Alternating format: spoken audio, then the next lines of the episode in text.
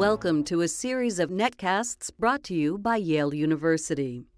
This is poet Elizabeth Robinson reading from her work as part of the Yale Collection of American Literature Reading Series, held at the Beinecke Rare Book and Manuscript Library on November 15, 2007. The poet is introduced by Nancy Kuhl, curator of the Yale Collection of American Literature. Elizabeth Robinson's work has been important to me for many years, and so I'm really quite pleased to welcome her here today and to introduce her to you.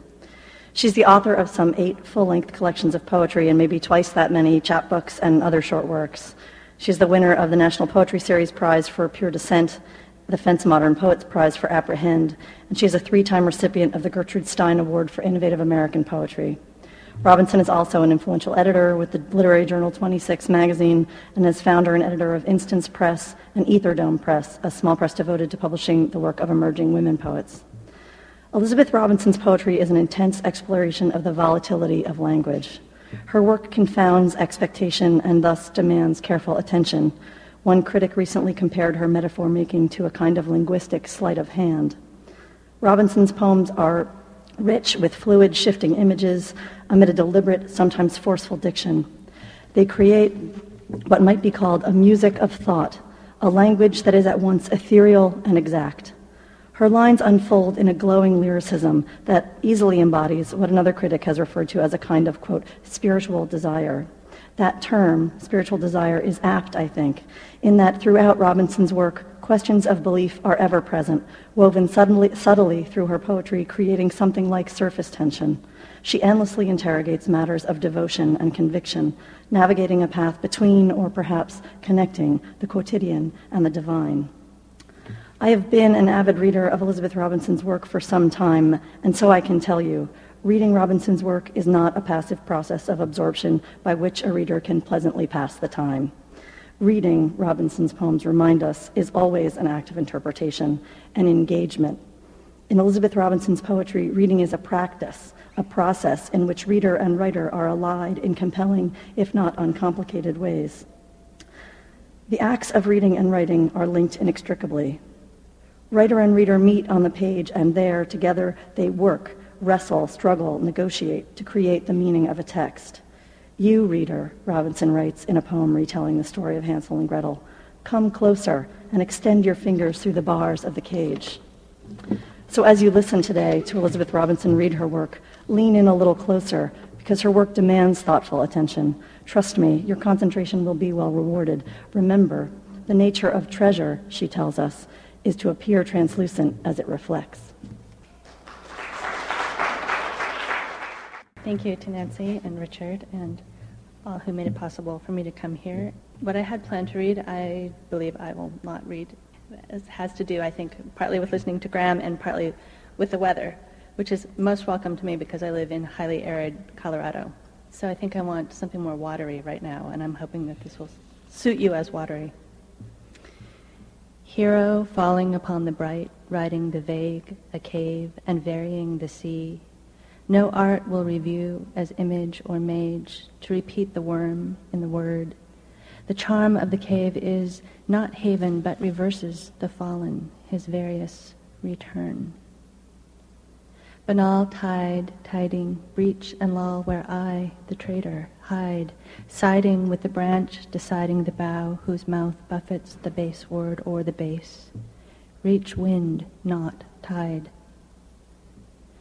word that means as it sounds, world in whom reverie redounds, lisp and hoard lexicon, or hovering, half hid, warning, sound, here, hard, the word made overt, world in whom, in whom, in whom. Loosen the cave its hold on the dark, beholden, dark. The dream is involute, a white cave, a flowering, whole, waxy tissue of darkness, involuntary wave listen, fasten the dark to its involuntary sleigh, a slur on the light, a lit the hollow, bright, grave, white hollow, forward, lambent, loose snow. Uh, and then I'm going to read these poems um, and sort of dedicate the, the energy of the poems today to Nancy because she published one I think one that's not in this group actually, but it's part of this group. So there's an absent poem here that um, is present nonetheless that Nancy published in a curated thing on Counterpath and um, has to do with uh, partly a sense of landscape and the kind of psychogeography of landscape in the ocean where I've lived most of my life. And um, this encounter I had with a aggressive, large heron who became a sort of character for me that traveled with me when I was far from that landscape.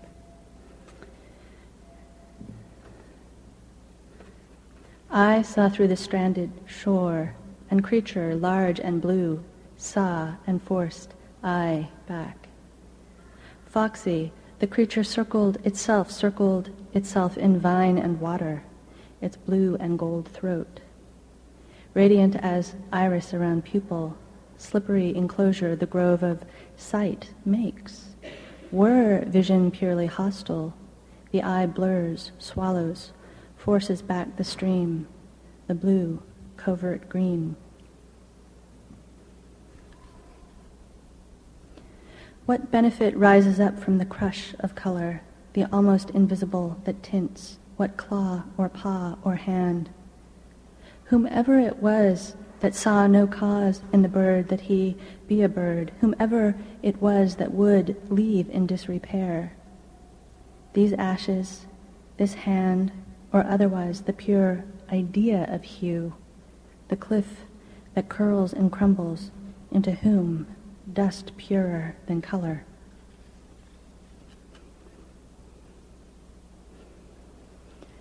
Outsiders judge our brutality without knowing what pain the ritual causes to its perpetrators. We are forced to fly, yet we are not kin, or were we? Soft, infectious rhythm, passing on air. That was the gift of skimming above ground where the daughter sees him, above the dead and singular, isolate. Refusal to see the shock of yellow the claw treading the ground, surreptitiously alive. Grim in its discrimination between the lost and aversion of life, skimming, sparse, above its own weight. Grass, the horizon that it implies, a world clean in the mouth. Beneath the smear of the sky, ongoing hunger, Beneath that, the character who plays charades, lower and lower, all you may not surmount. Modesty is its own anger, fizzing, representative of the overhanging sky. Having seen some Djuna Barnes books downstairs, I have to find one of the millions of obsessive poems I read about Djuna Barnes.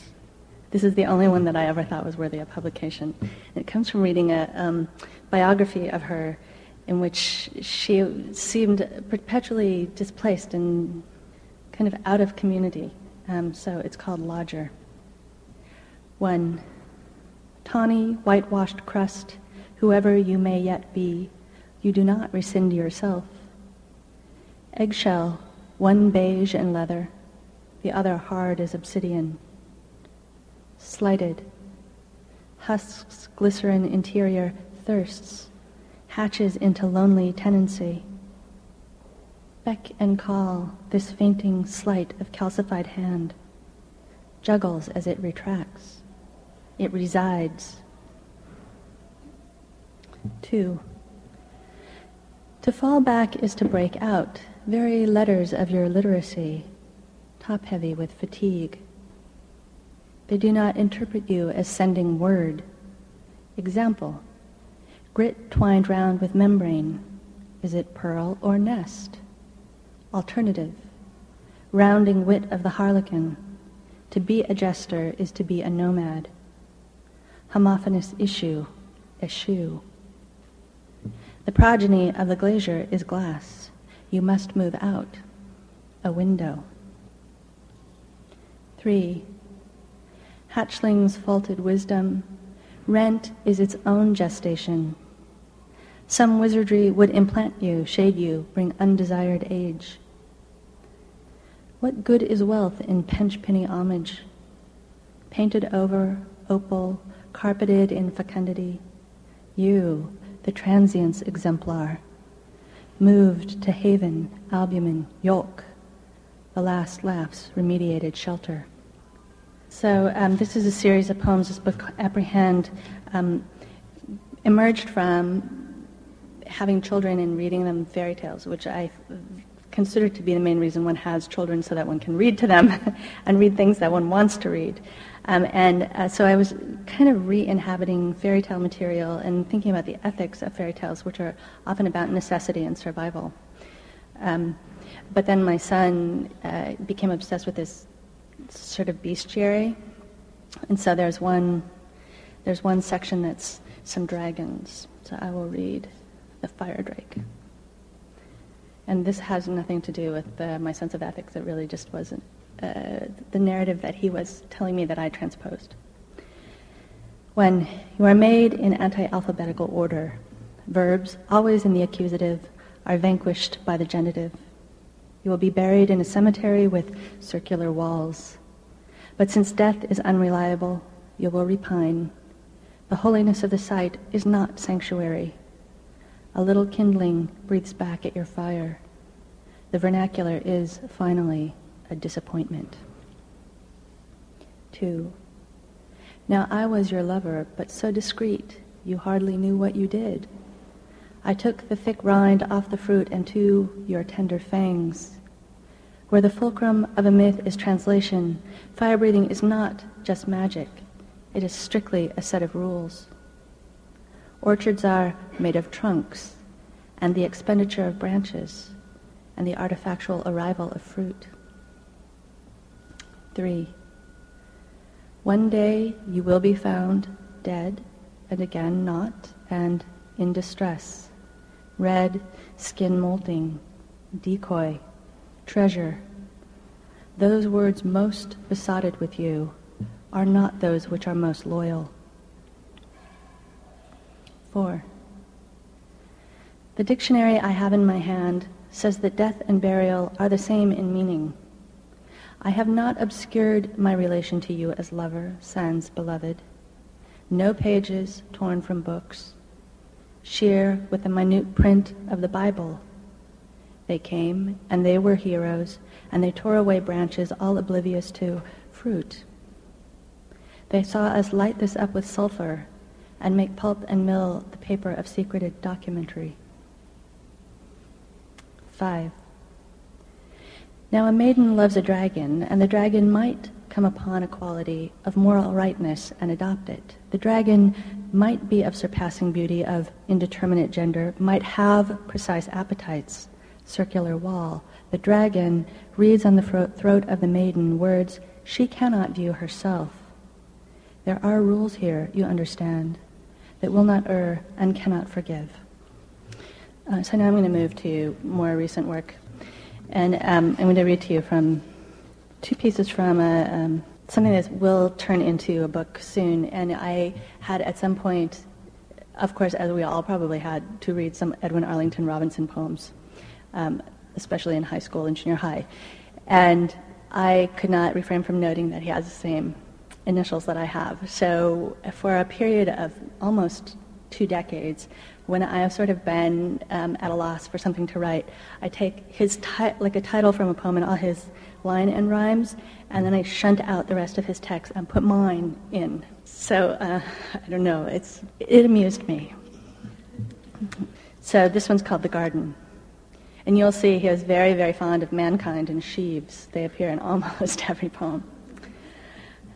Little sprout, hobbling fawn, overgrown with riper colors, mackerel spotted leaves that backtrack in ignited sheaves. Your scythe nicks at the spectrum. Alone or not, you make the sign of captivity. Thrown upstream, an unknown herd gathers on grounds of convection. Dozing creature imbued with color found in that wave. Here is the diminutive of your own hue. Turn again to the borders of paradise. Indeed, your trespass cradles you, as though to fly over your kind to the nest of confiscations. Small peaked roof, tiny hood, the shelter you read, is your own transfiguration, a sign, an unreadable sign, secreted in the seed, you, swollen congeries, your permissive mind. The corridor. Buckle refuses fastening. Shoelace, for aught one tries, prefers the knot. Let the whim rise up the body, swim in nudity, not the drapery of volition. Him who says otherwise lives elsewhere. The tremor said little for its wardrobe, a bare space inhabited in name only. But lest you think the occupant is dead, avert your gaze to see that obduracy is the same from one state to the next. Unclothed all along, like the emperor, what one did was tear the fabric from the procession. A thin song rose from the ranks, the pot overboiled its lid, and naked fluid and tune poured out. Tremor again, believe the reluctance of this apparel as an escape in the end. What better way to retrieve the passage rent in dishabille but to call it friend? Uh, and then, because this sort of led to a preoccupation with persona, and uh, I thought I would follow that out by looking at some of the poetry uh, by Pessoa, who you may know wrote under a series of pseudonyms he called heteronyms and published under these names. Um, and I was interested in the idea that I could take on the persona of a person taking on a persona, and that there would be this sort of infinite displacement. Um, so a lot of these poems deal with the idea of operating under alias, but also quote at certain points from Pessoa. So imagine me as a sort of turn of the century or uh, Portuguese civil servant, male. I don't know. Alias, nom de plume. I am shy. I counter this by checking the definition of shy, which I tick off with my pen, finished. I am not shy, but mute, complete, impervious to the loquacious word, sheltered in the shy one. The shy one, a name, a lank, pronoun easily toppled. This is a quote from Pessoa. Without syntax, there is no lasting emotion. Immortality is a creation of grammarians. But I digress as I return. Dialogue, that is, the cripple's sovereign union. See my skull cowl, the chamber of the ears, disclose their own deforming recoil, that is, recall, relative scruples. Say hair falls in my face, or I make a typographical error. The indices of perfection might be a matter of personal grooming. I read a review of a book I read, which I wrote. I excoriate the editor for sloppiness. I pull hair from between the pages to weave for myself a hair shirt. Uh, I was supposed to be writing an article about um, Barbara Guest, who's a poet whom I esteem, and her archive is here, right? And I couldn't, I was doing anything I could to avoid writing the paper. And so I wrote something that probably would appall her called The Blue Stairs, which is the title of one of her books. It bears no relation to her otherwise. By now, you are inclined to laugh at my objection. But just see the steps that I must climb every single day and the den to which they lead. See if your mind can be changed by the words you stamp into the steps as you climb beside me behind me, below me. I would have added another stanza. I would have raised my objection by the rhythm of these increments. I would have mounted on laughter, humping it like a dog, ascending. And the blue stairs led naturally to blue movie. I undo your necktie and put your voice here beside me. Let me tell you how I will part your voice at its cleft and place a sweet on your tongue.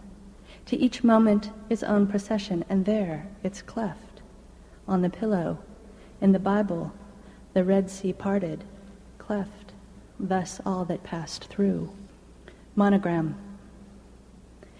Just as the initials suggest a beginning, the nascent name, so they invest their object with humblest economy, not to disclose the name when the name suggests the beginning of the self to be less than a name, to suggest possession of the undisclosed. Thank you.